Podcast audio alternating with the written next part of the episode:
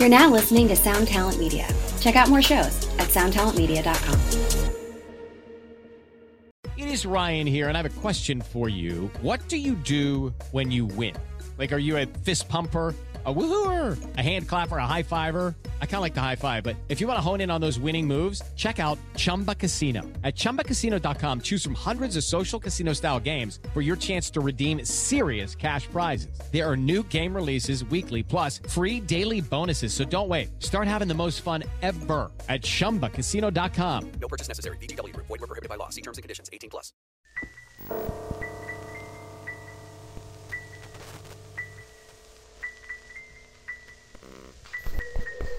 Guys, welcome back to another episode of 3AM Podcast. My name is Charlie. My name is DJ. My name is Sean. Just a group of friends. We tell spooky, fun, scary, true, mostly, stories. Dude, I've only told true stories. Me too. Yes. Boys, what do we want to start with? We do have a guest in studio. Our boy, 3 p.m., what Tristan Stevens on Hmong. What is it? Among us. Yeah. Tristan's among us right now. If there was a Hall of Fame of 3 p.m. episodes, Tristan is definitely up there. Or just episodes. Oh. Dude, yes. Throw out all the 3 a.m. episodes. If there was all stars of episodes, Tristan is up there for sure. If you haven't listened to his episode, go back and listen. It's Tristan Stevens on Hmong culture. Yeah, he's in the building. What up? Welcome, man. Welcome. Guys, I have an update. I came home from walking Lucy this morning, and guess what was parked out front of my house? No, not guessing. You're not fun. Us. This is a podcast, you dickhead. Just tell us. Thanks for making things not fun. Sean, guess. Was it perhaps... a Google Fiber. It was a Google Fiber van. Shit. So what did I do? I acted like a very normal human being, adult, and I hid and snuck around cars and tried to find the driver because I was going to question. But I think we might be getting Google Fiber. Ooh, nice. Yeah. We shall see. I know that, dude, I just get hundreds of DMs like every day from our listeners. They want to know, like, are you getting it? Did you get it? Is the fiber in your build? Like, honestly, that's been our biggest topic for the last like month. So. Now. I think we're inching closer towards it. I'll let you guys know. But I was very excited. This week we saw... Is it still free? No. Google Fiber? Or I don't think so. I think you have to like... It used to be free. I think that's because when we lived in Provo, we were part of Google Fiber's like launch. They chose Provo, Utah to launch Google Fiber. And like Austin and like Kansas City. They're like, we're going to hook you up. Those are the three cities. Yeah. We're going to give... the whole city free internet, and it's good internet. It was awesome. I don't think it's free. I think you have to subscribe, but I don't know. We'll find out. This week, the boys and some friends went and saw A24's new film, Men. Thoughts on Men? Guys, do you have thoughts on Men? Love them. Love men. Yeah. Some love you of all. The dopest people I know are men. So. Oh, my gosh. At one point in the film, DJ audibly screamed, and all of us sat up in our chair and looked over at him. Do you know what part I'm talking about? Yeah, bro. Okay, we can't spoil it. I don't think this detail is not a spoiler. Specific detail isn't a spoiler. Okay. At one point, I've never in my life responded to this movie like the way I did in the theaters. It was like, oh! I like screamed out loud. In theaters, it's like one of those reclining chairs, so my legs are the luxury seating. I bring my knees to my chest, and I plug my ears, and I close my eyes, and I'm like trying to like cover my ears, cover my eyes at the same time for like 2 or 3 minutes straight. Never had that reaction ever. And real quick, it's like nails on a chalkboard for some people. Gets like a visceral reaction. Physically, yeah. For me, it's when, and I'm, dude, don't tell anyone. If you hear this, don't tell anyone and don't use this against me. I'll freaking pinch the shit out of you. It's when someone takes their fingernail and they take a piece of paper and they pinch it and they go, oh, to crease it? I don't know why. Creasing it? That makes me want to die. So how do you crease your paper? How do you fold your paper? Paper airplanes, dog? Bro, I pinch that shit all the way across. Ew. I can't. You crimp your paper airplane? Yeah, with the nails. Or I grab a pen, even the pen, and I use the pen. Anyway, that's not the point. Some people have different triggers. I know of someone who will physically throw up if they see wet paper. Oh, yeah. What the? They will throw up if they see it. DJ has a trigger. At one point in this movie, there's a very abrupt instance, literally out of nowhere, of an ankle just being snapped. A character walks around the corner and takes a step forward, and just like all the weight on an ankle, the ankle turns 90 degrees, and you hear the crunching of celery as his like ankle bone shatters, and then he's continues to walk on it, keeps walking on the broken ankle like. And DJ freaked out. I looked to the side and everybody in our party looked at me just laughing. All six of us were staring at DJ, like whimpering in his chair. Yeah, it was intense. The movie, what do you guys think about it? Because from what I've heard, Sean was telling us so many people got up and walked out of the theater. I was watching a lot of reviews and there was a lot of people who were walking out of theaters, and it was generally for the last act of the film. And you know what? I can understand why. I can also understand why. It's not everyone's cup of tea. Yeah. The first like 75% of this film was a great horror movie, in my opinion. Me too. It was just gripping and kind of terrifying. The tension was high. So you the whole time you're like... And then the last 25%, it takes a 90-degree turn into just weird. I would say like bizarre and shocking. Yeah, yeah.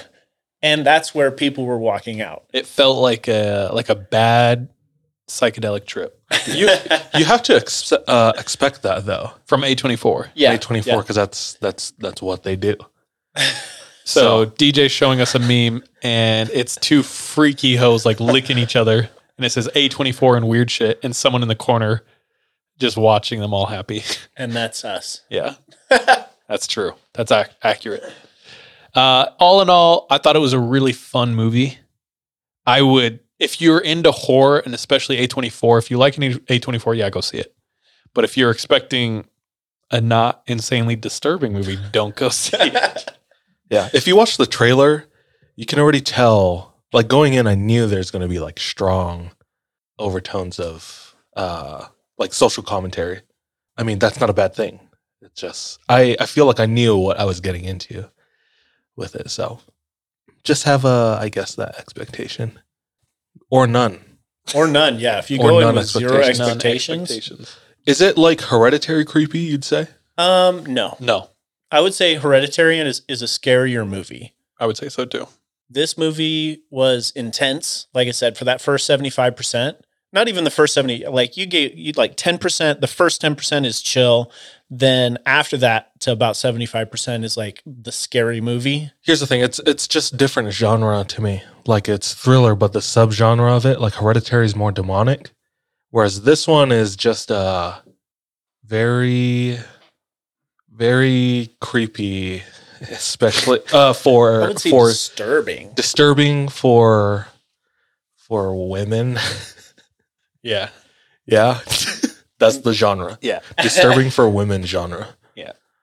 And it's like a social commentary on like women dealing with misogynistic toxic masculinity like traits or scenarios or dealing with that. And so it's like a woman interacting with characters who are exhibiting like the worst aspects of that. Yeah. Anyway, go and watch it. Very interesting. I don't know. I enjoyed it. I give it 3 broken ankles out of 5 4 broken ankles. Yeah. Guys, there was an amazing discovery this month. Agartha, Hollow Earth. No. Is it real? Is it not? Who knows? Yo, is this the article? But it could be. Yeah. Okay, it's from a... I was on The Onion. Do you want me to read it? No, I was introducing it. Oh, okay. You interrupted. Agartha. Okay. Sorry, go ahead. They found a massive sinkhole in southern China that has a literal rainforest in the bottom. That's wild. Like huge. And they had no idea it was there. They discovered it on May 6th. So like 20 days ago or something like that. Yeah, I don't know very recently. Way recent. Do you want to read a little bit and show us the photos? So we're just, So the reputable source is Live Science. I asked you. I had an NPR one lined up and stuff. What? Bro, you all defensive. I meant it. No.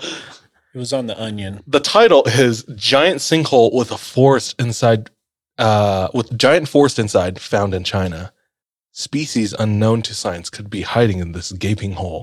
So show the photo for chat, and then later, if you're just listening to this, head over to our IG. We'll have photos up. But this is under the earth. This is in a cave. This is so wild. Like, how does like this exist? Like, do they just not give a care about photosynthesis? Is it that wild though? They just found shit in a hole? No, it's massive though. It's a big hole. Shits and massive holes don't exist elsewhere. It's like one of those kids who are like, can you dig a hole to the United States? Hold on, DJ. We're trying to be entertaining. It's so, like everything we're bringing up, you gotta like try to make it more fun. DJ's like, well, like this isn't even scary. It's like you gotta be a good host, dude. No, you're just playing the what's the word? Advocate. Devil's advocate. I think it's crazy because of the scale. It has like a literal rainforest in it, and they said there might be like unknown species in there. So that's cool to me. You're right. If we just found a cave, it wouldn't be cool, but it's a huge ass cave. I'm still trying to wrap my head around though, like the rainforest, because like legitimately it exists without the sun. Very odd. Well, there's sections that have like sunlight, but there's big portions that don't. Still, yeah, I know it is crazy, which gives more credence to the probability of Hollow Earth. That's what I'm saying, dude. Dude, they're down there. They are. It reminds me of Son's Dong. You guys ever heard that? What? Son's Dong. Just makes me think of Son's Dong. I don't know. I have a link on the Notion. I don't know. Oh, I was just about to search it. Yeah, don't search that. You guys never think of Son's Dong? Literally, those two words together have never crossed my mind. Son's Doong is not how you pronounce it, but it's how it looks. Is the world's largest cave. Oh, Son's Doong. I see you. Okay. In Vietnam. Son Doong Cave. Biggest cave on the planet when measured by cross-section. Dude, what do you mean by cross-section? Like from one hole to the other. Like if it's a line, so from this way to this way. Like length. Damn. Dude, have you ever been in any like giant caves before? Yeah. Explored for the first time in 2009, how the biggest thing in the world only found like 12 years ago. Which makes you wonder, what else have we not found, dog? So Rogan had someone on here on his podcast who actually went through this. And I think if you want to go from like one end to the other, it's like a 4-day expedition. That's wild. If DJ keeps scrolling, like you'll see pictures that kind of show you the scope or scale of it. It's crazy how big this underwater, like, do you see on that stalagmite, that little speck is a person? Crazy, dude. World's biggest cave. Bro, so I think they discovered it in 1990, but it was open to the West in like 96 or whatever, or 2004. Only allow a certain amount of people to go through. Yeah. Like only a certain amount of people can go through. You have to like, I don't know. I don't even know reservations how. Or something. But like check some of these photos that kind of show you the scale of this place. Honestly, that looks dope. Like the one where they're on boats in the underground river. That's sick. Crazy. The world's biggest cave. Before this was what? Mammoth? Mammoth Caves? Or what's the one in Mexico with like the huge crystals jutting out from every which where? I know that I don't know. There's a couple of cave systems that are pretty big. I don't know which is bigger, whether it's Mammoth Caves in Kentucky or there's Carlsbad Caverns in New Mexico. I'm not sure. But, like, I've been in Mammoth Caves in Kentucky, and it's kind of wild. Can you pull them up? Like Mammoth Cave? Yeah, it's giant. But, like, on the tour, you're going through it, and eventually they'll get to a point where they're like, okay, we're going to turn off all the lights so you can experience the absolute darkness that it is in here. And it's just nuts. It's so dark.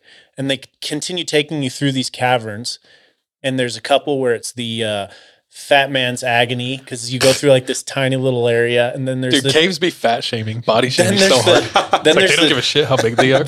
The tall man's anguish, where it gets really short, and you got to go through there. I could pass both. And you get to a place where you cross a bridge, and the hole that you're going over, they said, and I was like, the Balrog lives down there. They said hadn't reached the bottom.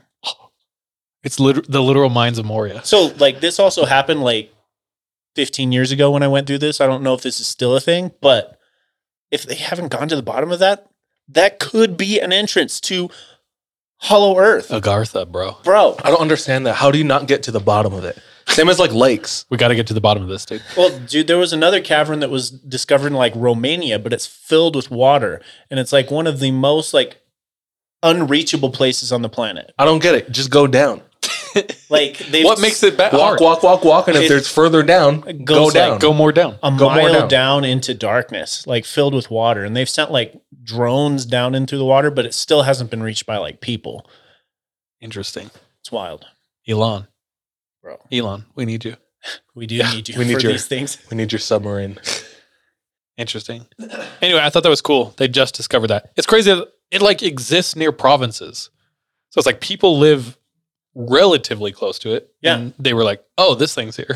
It's like, wow. And it really does. It makes you wonder, like, what else hasn't been discovered? Yeah. And if a huge ass cave like that was just discovered, dude, obviously Bigfoot is probably out there, dude. Facts, dude. There was a Bigfoot sighting of it was actually in a painting by Michelangelo. Yo, I seen that. Bro. It's in like the Sistine Chapel. Yeah. Do you know that there's Bigfoot in the Sistine Chapel? That's proof. Look it up, bro. Sistine Chapel, big feet. It's just like Jesus is booling out there. Doing his thing. And then in the bottom left corner. Bigfoots. They have big feet. So Michelangelo, he knew what was up. He listened to 3AM. He spells Sistine. I think it's C-I-S-T-I-N-E. Chapelle. I don't know. Either way, that's extra proof right there, dude. Dude, the source of this for me is definitely a TikTok. So, like, if this shit ain't real, then my bad, dog. No. I present all information as is. No research required. Wait, hold on. Click. Go up. I'm not seeing.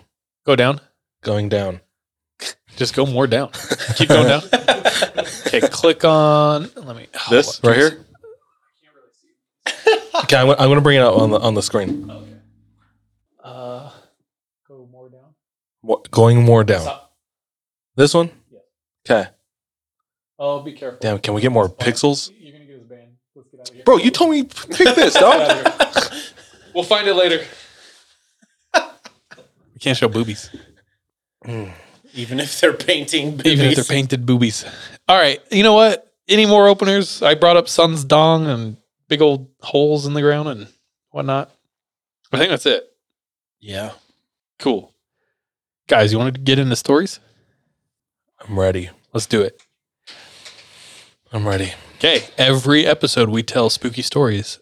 To determine in what order we tell those stories, we roll a 20-sided die. Highest number goes first, and so on. The roll. This show is sponsored by BetterHelp. Have you ever had a relationship that you're proud of? Proud of because you put in the work. And the other person put in the work as well. Didn't have to be perfect, but effort was made, honest effort. I think it's definitely more rare to have those types of relationships. The good thing is with therapy, at least in my experience, that's something I've been able to find. Somebody who invests in me, especially when I invest in myself. And we'd love, love, love for you to experience something similar. So if you're thinking about starting therapy, give BetterHelp a try. It's entirely online, designed to be convenient and flexible, suited to your schedule. Become your own soulmate, whether you're looking for one or not. Go ahead and visit BetterHelp.com/3AM today to get 10% off your first month.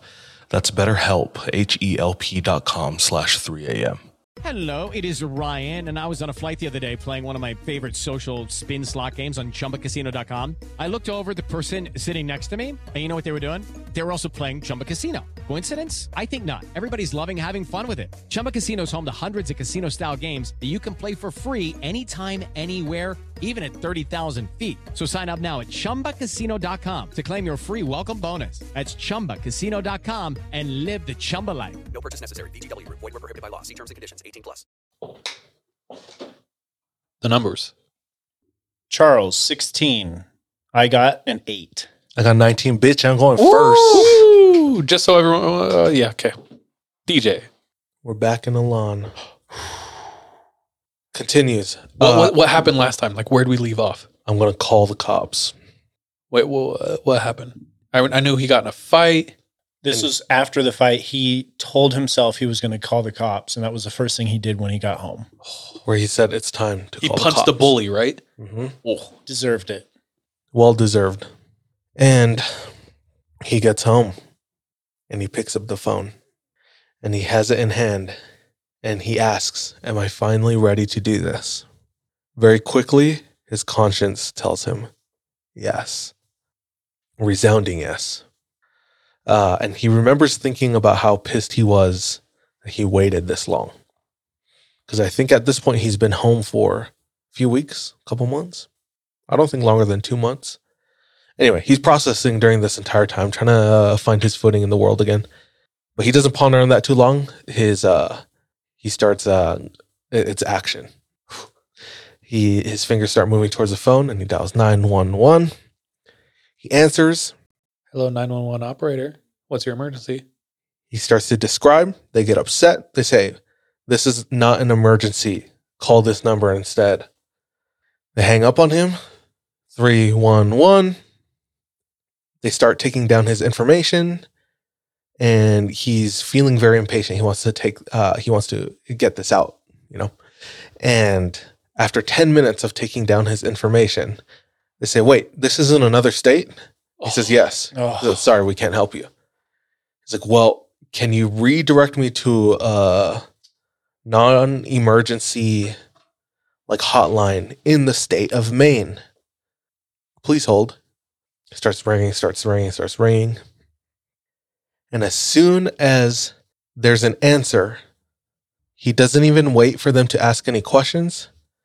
Immediately he goes, hello, this is an absolute emergency. There is a facility called Élan School located at number 5 Road off of Colbath Road. I was a prisoner there who was recently released. And there are hundreds of children there as we speak, being abused mentally and physically. We are put into a circle called the ring, and we are forced to fight each other. Basic necessities like food and sleep are taken away from us, and all our communication to the outside world is cut off through a switchboard controlled by Élan. I was just there a month ago, and know for a fact that there are multiple children being held in isolation rooms for months at a time. It is 10 o'clock at night right now, so the children are in the school portion of the day. Please, if you send your officers there right now, you will catch them off guard and you'll see everything I am saying is true. Look for the kids in isolation. Some are hogtied. Some have been locked away for almost a year straight with no excuse me. Why should I believe you? I'm sorry, what? Why would I make something like this up? I'm trying to do the right thing. What would I gain by tell me who you are? I'll decide after. He hears on the other side of the phone.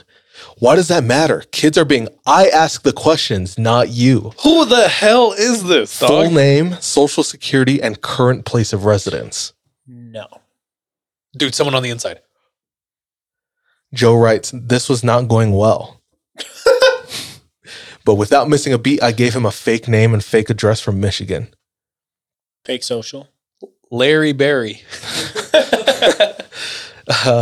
They capitalized on the out-of-state address and began sarcastically making comments about how generous he was for entertaining the fantasies of an out-of-stater playing around on his emergency line, meant for the good locals of his community.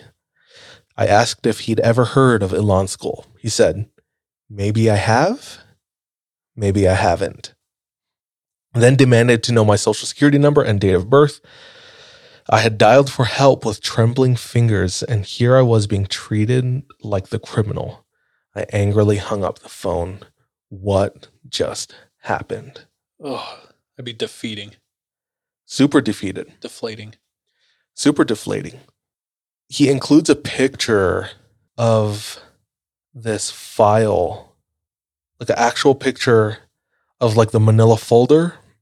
It's a real photo of a real life file found by people investigating the Élan School years later. And on the manila folder, on the little tab where you can write a label, it says former students /negative posting. So they just kept on file like all the Élan graduates or people associated with Élan who are trying to find justice, bring justice, like do something about it, just to feed further into the system. So he ends up saying that, like, Joe says, I couldn't confirm whether the local police were working with Élan or not for sure, but with this story that I had, like, you do the math. And we'll leave it at that. So after that, obviously, very, very, very, very, very frustrated. He says, I need to take a walk. It takes a really long one. So he grabs his hat, pulls it down right over his eyebrows, puts his hoodie over his head. And he talks about how he felt like the sum of two worlds colliding. On one hand, Joe talks about how he just come from, you know, this whole experience in Maine, locked up, and told every single day that the second that he leaves, he'd be one wrong decision away from being a criminal again. That's what they made the kids out to be, just these worthless, cold, undeserving souls, these criminals. And then on the other hand, he felt the impact of the world that he re-entered, a real world where people didn't care about that, even if they did know about it. And they have their own problems, their own injustices that they're trying to fight. So he just doesn't know where to go, what to do. He's at a crossroads. By the time he finishes his thoughts, processing what just happened, he's already in town, which sounds like it's a long ways away from home. And while in town, he stops at the store. He buys a 6-pack of beer, and he's like, I'm underage, but I don't care right now. Walks up to the cashier. Cashier sticks out his hand. He just slaps the cash down. Cashier doesn't ask any questions. He's like, well, if you're not checking ID, then I'm going to get a pack of ciggies too. Picks that up. And here starts like Joe's somewhat of a spiral into becoming a crazy alcoholic, or at least having like spouts of alcoholism. So that night goes on a big bender, buys more alcohol, like smashes all 6 cans, buys more, smacks all the entire pack of cigarettes, and is just out wandering the streets for a couple hours doing just that. Finally makes it home late at night and just has terrible dreams. He talks about how he has specific nightmares of Élan for like an almost every night for like an entire decade before they start to taper off. And he said it starts really heavy this night. And it's like him waking up in the corner again, being yelled at, being hogtied, in general meeting, being screamed at, things like that. So he wakes up the next morning, super hungover. And as soon as he wakes up, his mom bursts into the room. And she's interrogating him. Where were you last night? He's still like waking up, like his head is pounding from the night before. And he just hears womp, womp, womp. And he starts to make out words after a little bit. And he's not really responding because he's trying to like gain consciousness. And he finally realizes hey, I'm speaking to you. Do we need to make a support call to Élan? Should we call Ron? Maybe he could help you remember the concept of respect. Answer me. I'm speaking to you. And that was the final straw. Because right there, dude, Joe blows up on his mom. I think for the first time. Lasted a lot longer than I would have. Yeah. Did he blow up last time? I think he was starting to when he found out that the charges were dropped. Yeah. He was more like, why did this happen? But this time, dude, he says specifically, I went from zero to you, I hope you die. Woo! He starts screaming, you, Mom, honestly, you signed my life away to a cult run by complete strangers in the middle of the woods who pitted us against each other in general meetings. The ring, I had to SP crazy people dealing with the book. Pulled once as night owl, I was nearly killed by a new resident who sharpened up a bunch of prison shanks. I had to deal with this shit for 3 years. You're lucky to have a son because I have every right to disown you. You threw your son away. And he says, now pretend you didn't know anything about what happened in Élan and you heard these like Élan specific like SP. Language terms. SP. What are you talking about? General meeting, the ring. Mm-hmm. He's quickly realizing like, oh, this sounds crazy. So crazy. To the point where it pushes his mom into a very passive aggressive tone. When he finishes, all she says is, are you done yelling now? Oh my gosh, mother. And incredibly discredited from not only the experience, but like the feelings too. Like she like takes zero consideration of like what he's, like how he's feeling at the moment. Just totally dismisses that. He says, I'm not trying to defend her. He's like, to this day, I like boil with rage thinking about these moments with my parents. But the fact of the matter is that there wasn't any mainstream knowledge about the troubled teen industry back then. And the idea that any of this was happening, particularly in a country like the USA, was a crazy tinfoil hat conspiracy. Yep. So that's that. Sometime later, skips ahead, fast forward a bit. He's driving. He's in a car that his parents bought, a used car. And he's taking a leisurely drive at college, taking a break from his studies. He thinks, I think my parents bought me a car. I mean, I needed one and I didn't have a job. I didn't have any money, nothing to my name. So I think they bought this not really to help me out, but more to like leverage their own like powers as a parent, almost like their position, like, Joe, we're still here to help you. Like, we'll get you a car and like what you need, but like they won't listen to him. So just kind of like, please shut up. Just take this car and go to school. Things like that.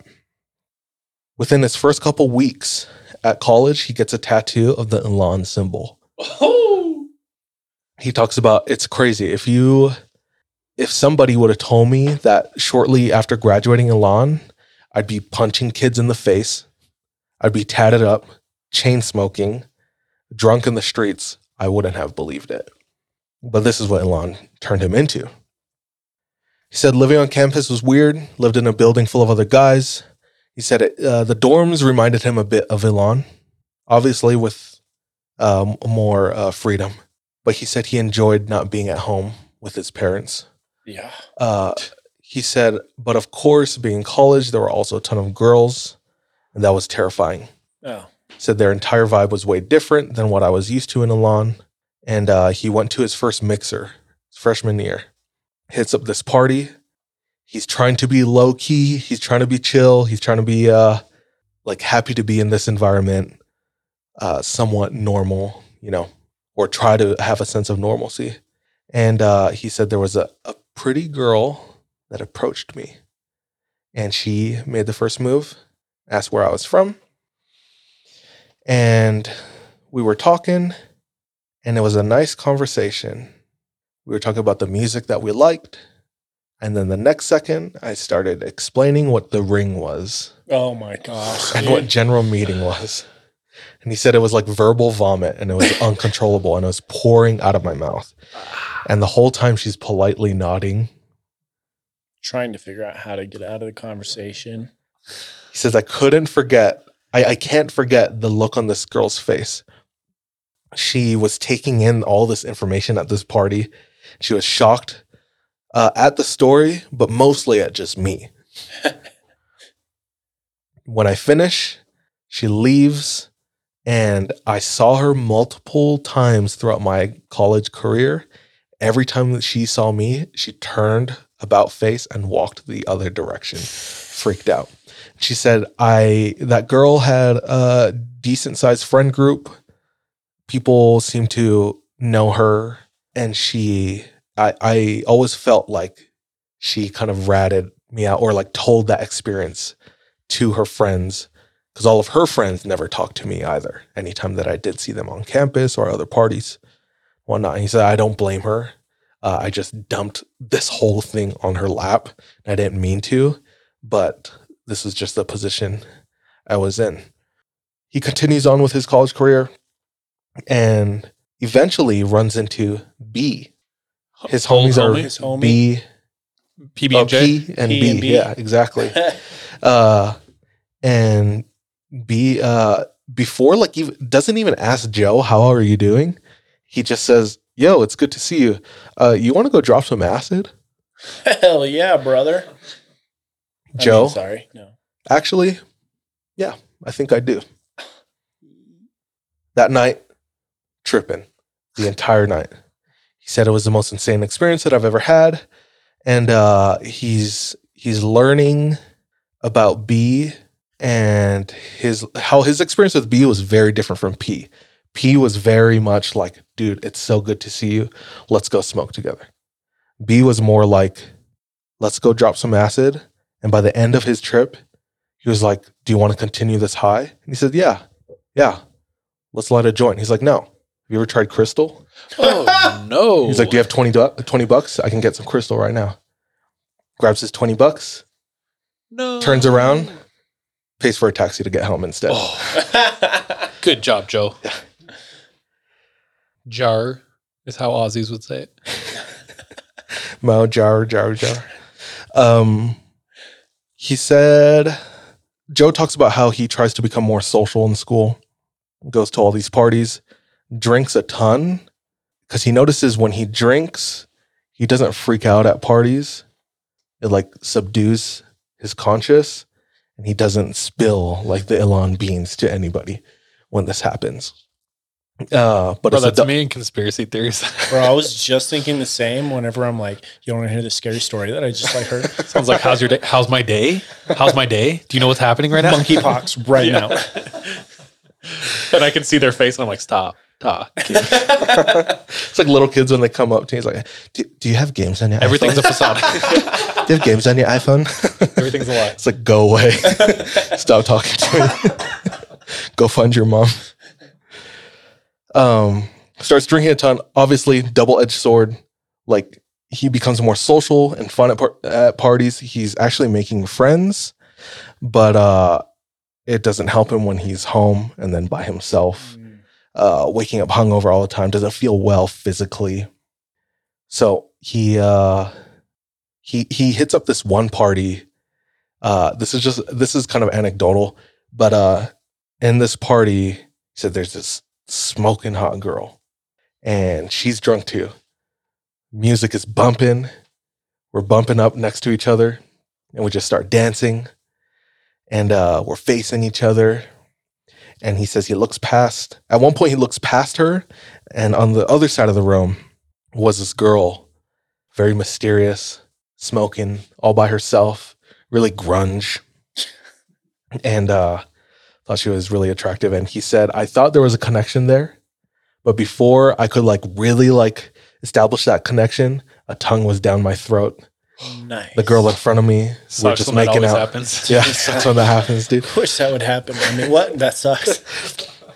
And they're making out on the dance floor, and that's a Pitbull song, Mr. Worldwide.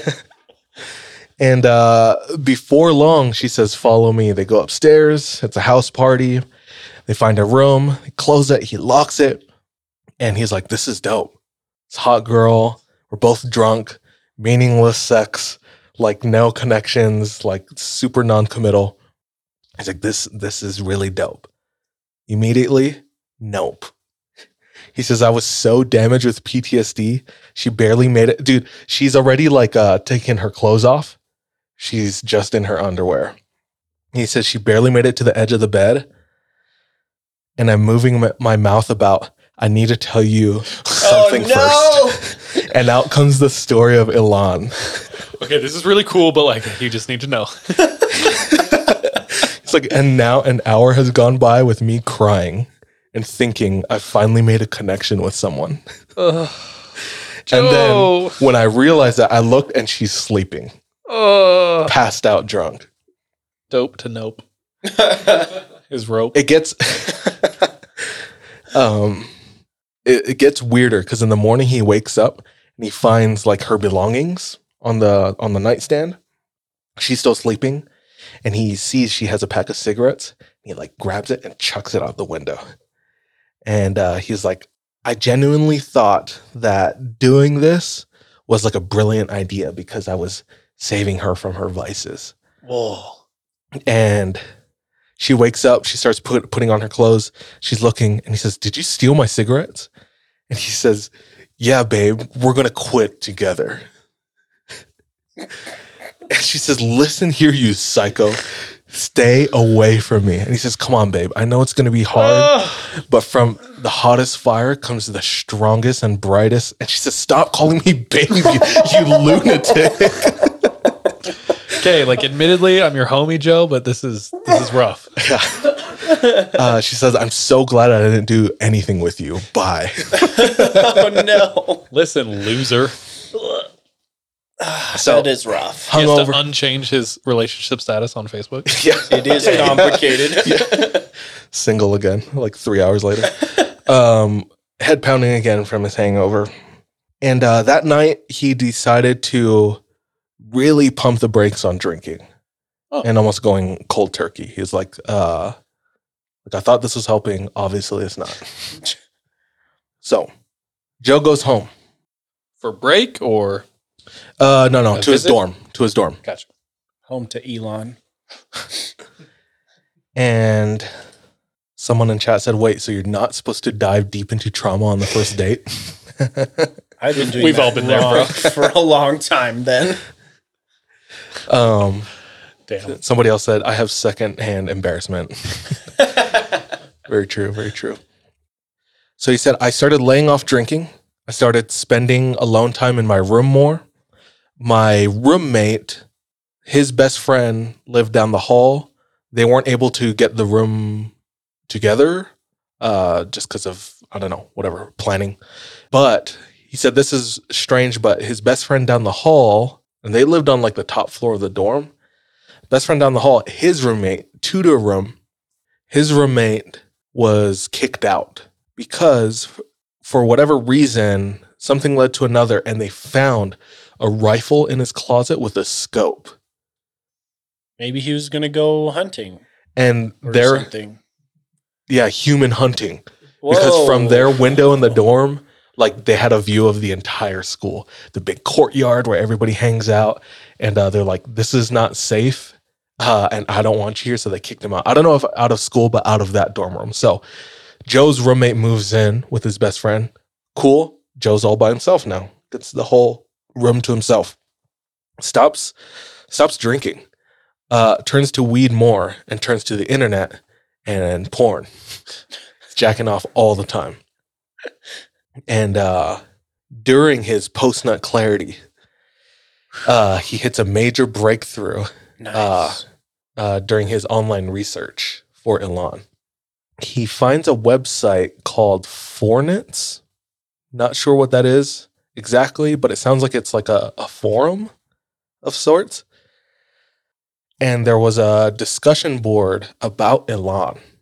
But he talks about how there were blatant lies laced throughout the entirety of the forum. Absolutely insane. He said, it's one of the reasons I refuse to trust today's internet forums, because even 20-something years ago, there were people who basically made it their job to spread as many falsehoods as possible. And even back then, everyone just believed them. He said, I had just left Élan, and here were some of the things that Élan survivors, quote unquote, were saying in these forums as if it was gospel. Élan was only bad in the past. Today, it's really just a summer camp. The kids ride outside on horses. I just graduated from Élan this year, and I never saw a single general meeting while I was there. They don't do the ring anymore. They stopped after the Children of Darkness program aired, and people were believing that.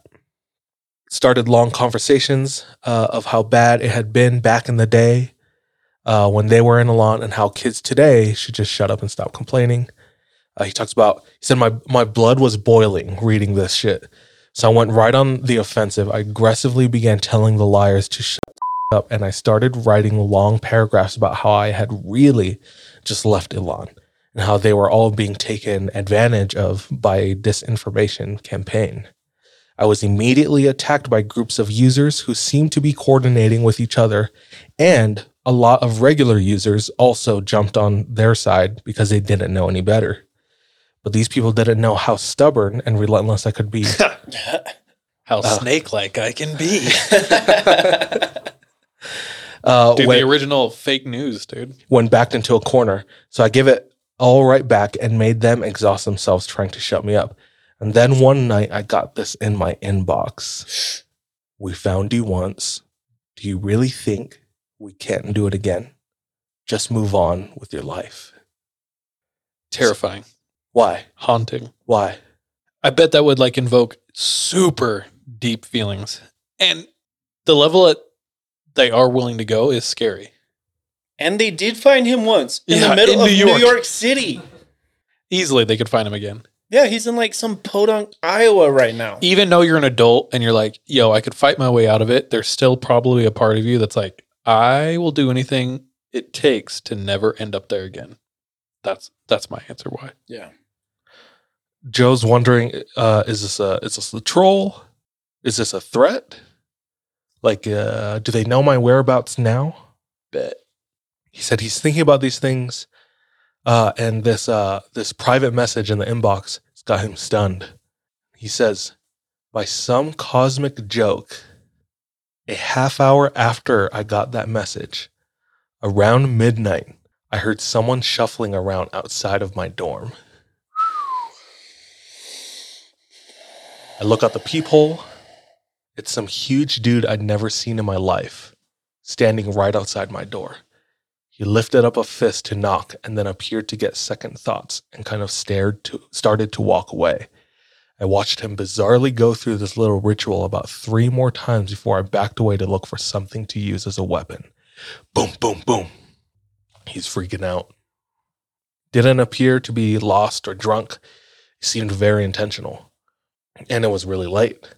Boom, boom, boom. I grabbed a pair of scissors, held it behind my back, and I opened the door. Bruh. This dude had the build of a football player. A lineman. He didn't make direct eye contact with me. And he looked somewhere. He was like looking above Joe's head. And he says, Are you Joe? He says, with the scissors gripped in my left hand and my whole body ready to slam into the door if I needed to, I gave him a silent nod. Says, hey, Joe, I'm Ezra. I know it's late, and I know you don't know me, but someone told me that you have a 2-person dorm all to yourself, and I'm begging you. Can I move in with you? I know it's late, but I can't spend one more night where they stuck me. See, I'm on the football team, and I was a late addition and missed training camp over the summer, and it's a long story, yada, yada, and he gets bullied, and he quits the team, and a lot of the football players hate him for whatever reason, and he says, I'm a good guy, and that's how Ezra became my new roommate. Ezra seems like he's going to be a good friend, like a protector. He says right after, he says, and dear reader, believe me when I tell you that I'm introducing you to this kid for a good reason. Foreshadow, guys, foreshadow. A truly mind-bending reason, one I couldn't possibly have known when I let him move in that night. He's going to ride on his shoulders into Élan, and they're going to beat everyone up. They're going to do the circle on everybody. Oh, circle up everyone. So, life continues. He's doing good at not drinking. But he said this not drinking turned me into an even bigger weed smoker. And he said I would go on drives just in the backwoods, the windows down, smoking all the time. He said it was stupid. I was impaired pretty heavily a lot of the times. I justified it by being in the backwoods with not a lot of people on the roads with me. I wasn't like in a busy city interstate. But yeah, it was just his place to escape, except for one time where he definitely was not alone on the road. He said I was being followed. Ooh. And turn after turn after turn, the same car was mirroring his actions. It says, I'm in the middle of nowhere in these woods, and this car was staying right on my tail. It's like, it wasn't a cop car. It wasn't any standard undercover cop car that I had learned to look out for. He said, I didn't see, I could see through their windows enough to see like the silhouettes, and I couldn't see any like hidden lights behind the windshield. So if this wasn't the cops, who was this, you know? So, following me so closely behind, there's a turn coming up, and Joe doesn't really slow down, acts like he's going straight, but last minute whips his wheel to the right and makes that turn. His heart is racing as he's going down that new road that he turned onto. He's looking in his rearview mirror to see if that person turned suddenly like he did. And to his relief, this car drives right past. Lets out a long exhale. His heart rate is slowing down. So he turns into somebody's driveway, 3-point, turns back out, heads back that direction, drives a little slower to let some time pass, comes around the bend. He says, I couldn't believe what I saw. The chase car had illegally driven in reverse to get back to the crazy turn I'd made, and was now making their own turn to follow. But of course, my car was now facing theirs. Can they see who's driving? And just to take away any shred of doubt, they hit the gas and swerved into my lane to make sure that I didn't try to zip past them. The car faced me in my lane, blocking me. This was very, very bad. So they stop, nose to nose, facing each other. He just makes out a silhouette, and a hand reaches out of the car and puts a blue light on top. It is a cop. Cop gets out. He's freaking out because of the drugs that he has in his car. His pipe, it's fresh, it's smoking still. So he does something that he was told not to do, and he stashes his pipe in the door, and he gets out instead of stays in the car. He gets out and he closes the car. He said, this actually saved me. Risky move. Yeah. Brother. Apparently in that state, I forgot what state he's in again, or if college is in a different state from his home. But he said, apparently in this situation, like, cops can't search your car if you're not in it. So me getting out of the car, he said the dude looked flustered, and I wondered if it was because I got out of the car and he couldn't search me anymore. Apparently a lot of kids get caught in the backwood here for smoking, for drinking and driving. But now that I was out of my car, he couldn't really do anything about it. So that was that experience. School year's coming to a close, and he meets a bunch of friends. The first one is Randall. Randall is an Élan graduate. Don't know how they met, but they did, and they became friends. They knew each other in Élan and never did anything to harm the other or spite the other. So they were always on at least acquaintance terms, and that is a very good thing in Élan. So they connect, and they become friends. First time Randall sees him, he's like, dude, I can't believe it. It's you. It's you, Joe. It's weird, but it's good to see you. While they're together, they meet up a couple times, they hang out, and they talk about other graduates. A lot of them who have met unfortunate endings. Oh. Some who have, I'm sure, taken their own life. Yep, taken their own life, thank you. Drugs. Yep. And got sent to jail, things like that. They're naming these people by name and thinking about them and just their whole experience, and they have each other to reminisce on this experience. Randall was a happy dude, it seemed like. And they're hanging out at his dorm. They're smoking, they're drinking, eating pizza. They're watching the football game. They're just hanging out. When Randall gets a phone call, he answers. Okay, I'll be right there. hangs up, looks at Joe, says, "Come with me." They walk into another dorm building, went up some steps, entered into a dorm party. Randall, without saying a single word, brutally attacks another kid who didn't seem to know what was going on. And that kid got hit hard, like ambulance hard. So they run away from the party. They get back to Randall's place. Randall's changing his blood-splattered shirt. His fists are all bruised and bloodied as well. And Joe's like, "What just happened?" And he said his knuckles were still dripping with blood. He's like, "Oh, that guy was just harassing this girl I know." Next day, Randall gets kicked out of college. And he shares that experience because it's just like... the brutality. Like, Elon made this kid. Yeah. Like, he was a happy kid. The line is gone. And it's like, yeah. And in some ways, like, I'm like that too, you know? Or in very similar ways. He meets other kids. He meets this rich kid, Bill. I think they call him Silent Bill, who just goes on these drives with him and smokes and like doesn't say a word. Like they just hang out. Jay and Silent Bob. Yeah. And, hey, it's Jay. Have you ever heard of Jay and Silent Bob? Mm-mm. It's I don't know. It comes from. It's an old movie. It's two characters. They're really dope. Jay and Silent Bob, but he literally is Jay and Silent Bill. Bob. Yeah, Bill. Sorry. Fun fact. You're good. Wait, stick with me. It gets crazy again. It picks up again. Silent Bill invites him to like spring break, just to hang out at his place. Like his dad, unbeknownst to Joe, until they get there, because Joe agrees to go home with him for spring break and just hang out.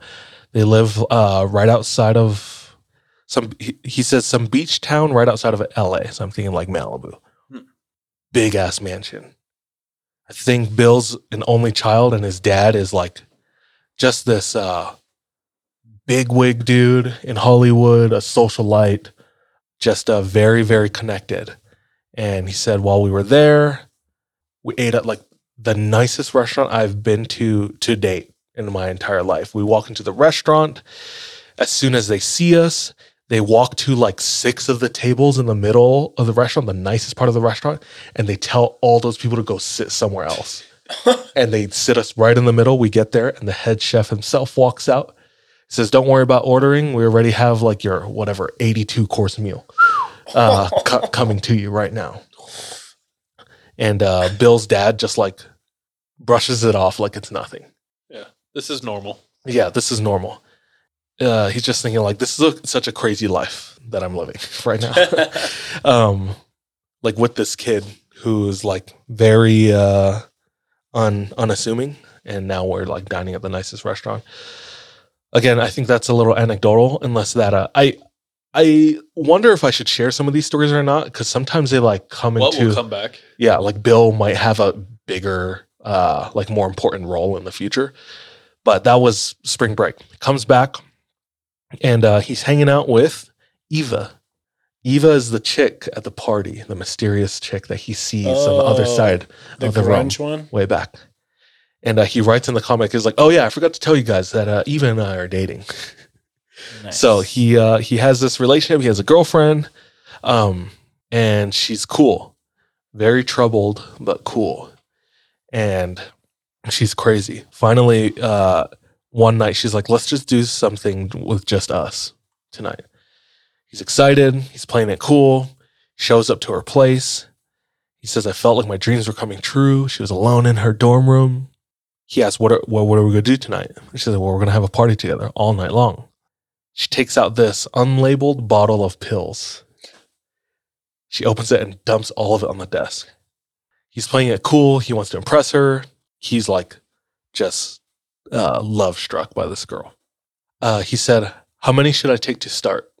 She says, probably 12. Whoa. Are these aspirin? Dude, are these Flintstone gummies? Yeah. He says, without hesitation, he takes 12. Holy dude. He says, "I was in love with this girl. I didn't ask any questions. I just took it." Wow. He said, immediately after. That is dumb. He watches her count 1, 2, 3, 16, 17, 18. Takes 18 pills. handful, just throws it in her mouth, cocks her head back, takes it all down. That's impressive, though. 18 pills at once. She said, "Let's ramp this up. Let's go for a quick drive and smoke, and wait for this to kick in." And it's like, all right.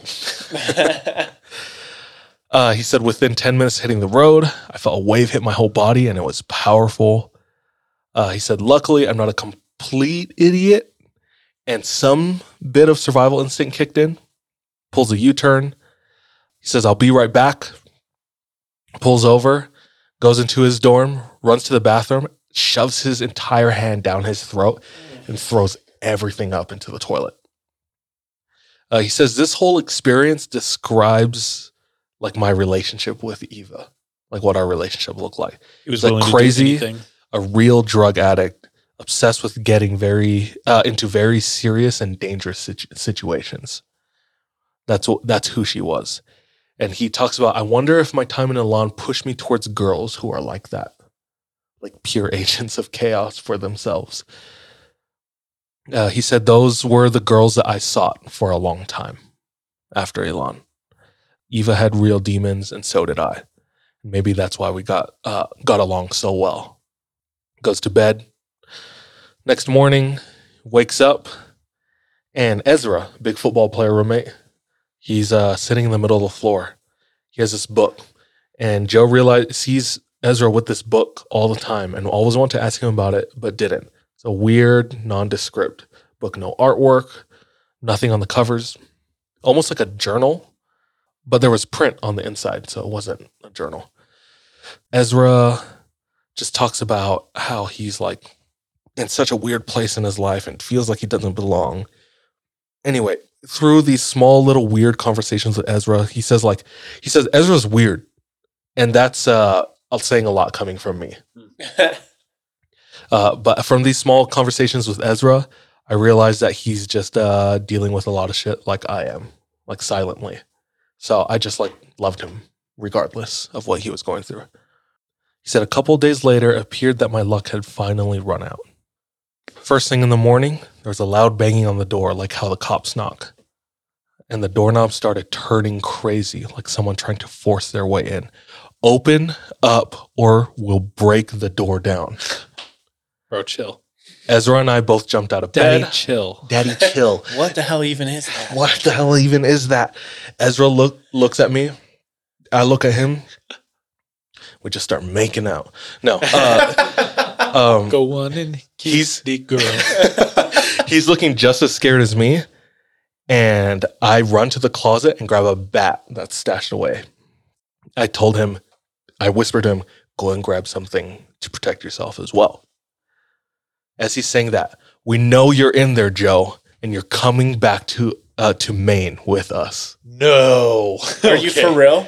Yes. Holy frick, dude. What the? He says, my body sparked up with adrenaline, and I grabbed Ezra. I pulled him down to look right in my eyes and told him that I needed him to help me fight the death for my f***ing life. He must have seen the fear of God in my face because he nodded and bunched his fists up. Let's go, brother. Suddenly, there was laughter coming from the door. Seemed maniacal. Oh, my God. Flawless victory. Come on now, Joe. I really hope I got the right dorm. I looked through the peephole. P or B. Threw open the door. Holy shit, it's Gino. Gino! What the frick? Gino. It's like, yo, Joe, you miss me or what? I was about to kill you. Go to the corner. Yeah. Joe says he hugs him like a long lost brother. I don't care how you found me, how he got there, and lived very far away from me. Bro, so this was the one person. Find you, though? He said this was the one person that never betrayed me in Élan. Bro, Ezra's just sitting there like, do we kill this guy? He said this was the one person who had never betrayed me in Élan, and everything else he had done for me there had kept me sane and able to reach that final graduation I'd never forgotten about Gino. A real one. Immediately, Gino's face changes and he gets serious.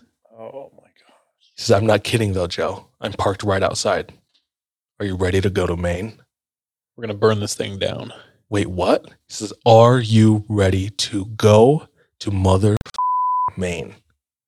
Because Joe, my boy, It's payback time. Oh, let's go. And I think I'm going to call it. I have more notes and I could go on. You tease. But, yeah, dog. I think I'm going to call it. No, that's a good spot. Yeah. Ooh. They're going to go full on Home Alone.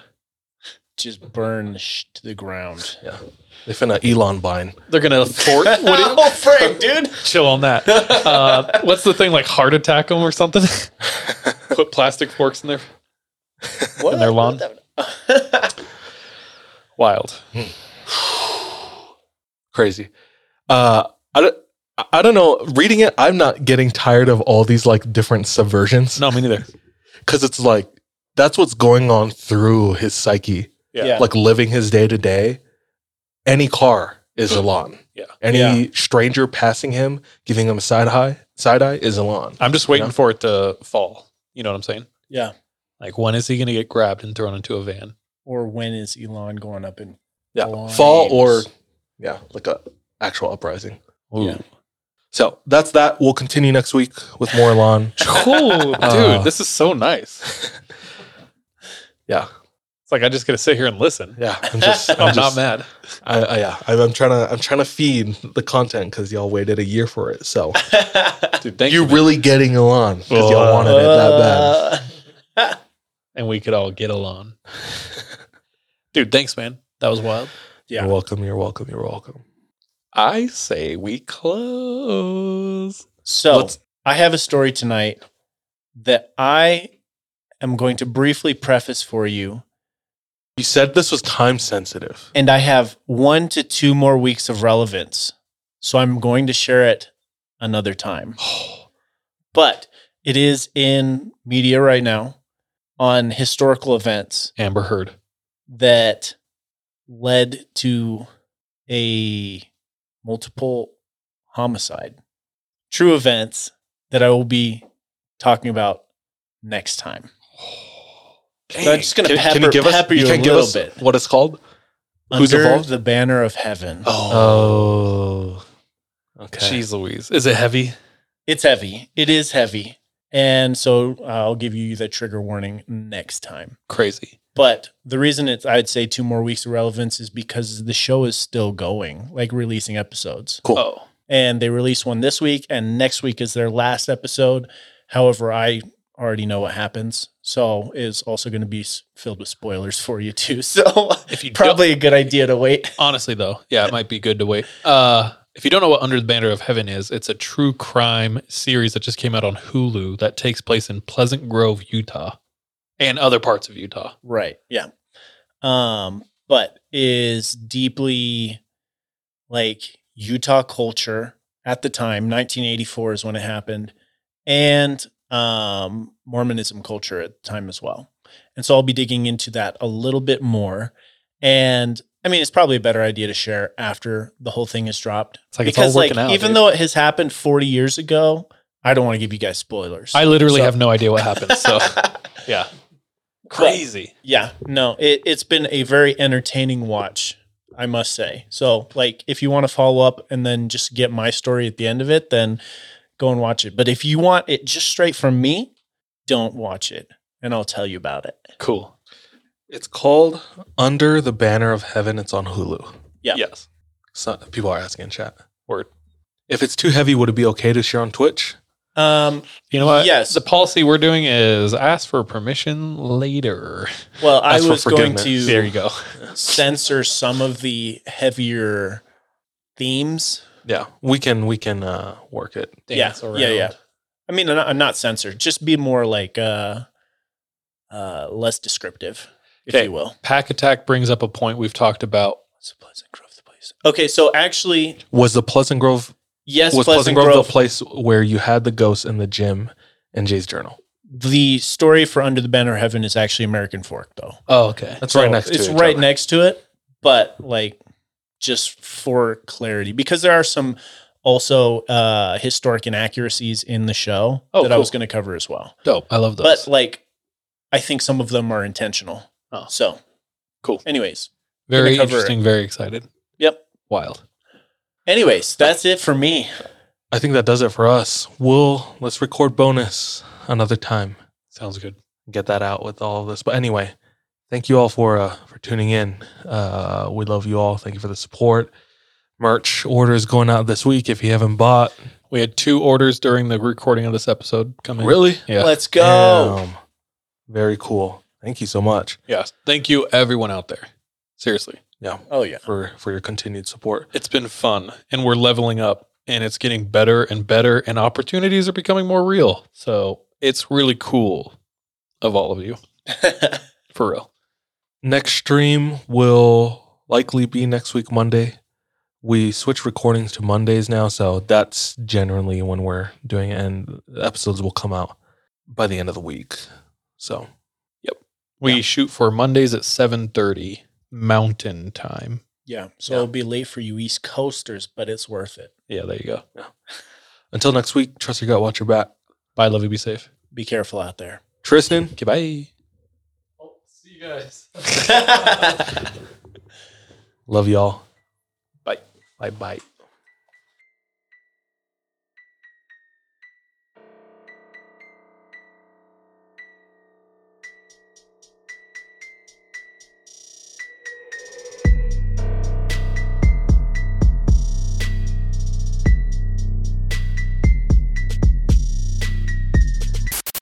Hey, thank you so much for tuning into this episode of 3AM. If you want to support us, visit our Patreon, where patrons have access to exclusive content. If you're not able to support us monetarily, don't worry. This episode is on us. You can still rate and review us on whatever platform you listen to us on. It really does go a long way. You can also follow us on social media. Our handle everywhere, including Patreon, is the 3AM Pod. Finally, do you have any scary stories? If so, submit them to our website, the3ampodcast.com. We love any audio or visual aids that can help bring your stories to life. So file uploads are welcome with your written submissions. We're anxious and excited to hear from you. Swimsuit? Check. Sunscreen? Check. Phone charger? Check. Don't forget to pack the 5 Hour Energy. It fits great in a pocket or carry-on, and the alert feeling will help you arrive ready for anything. Now get 20% off when you use code 5HETRAVEL at 5hourenergy.com. Expires April 30th. One-time use only. Not valid with other discounts. Remember, visit 5hourenergy.com and use code 5HETRAVEL to save 20%.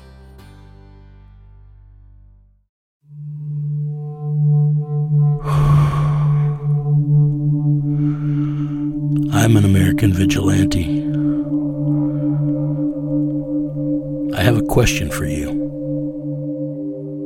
What would you do if someone you cared about was abducted, taken from you? Would you call me? Would you care about how I got them back?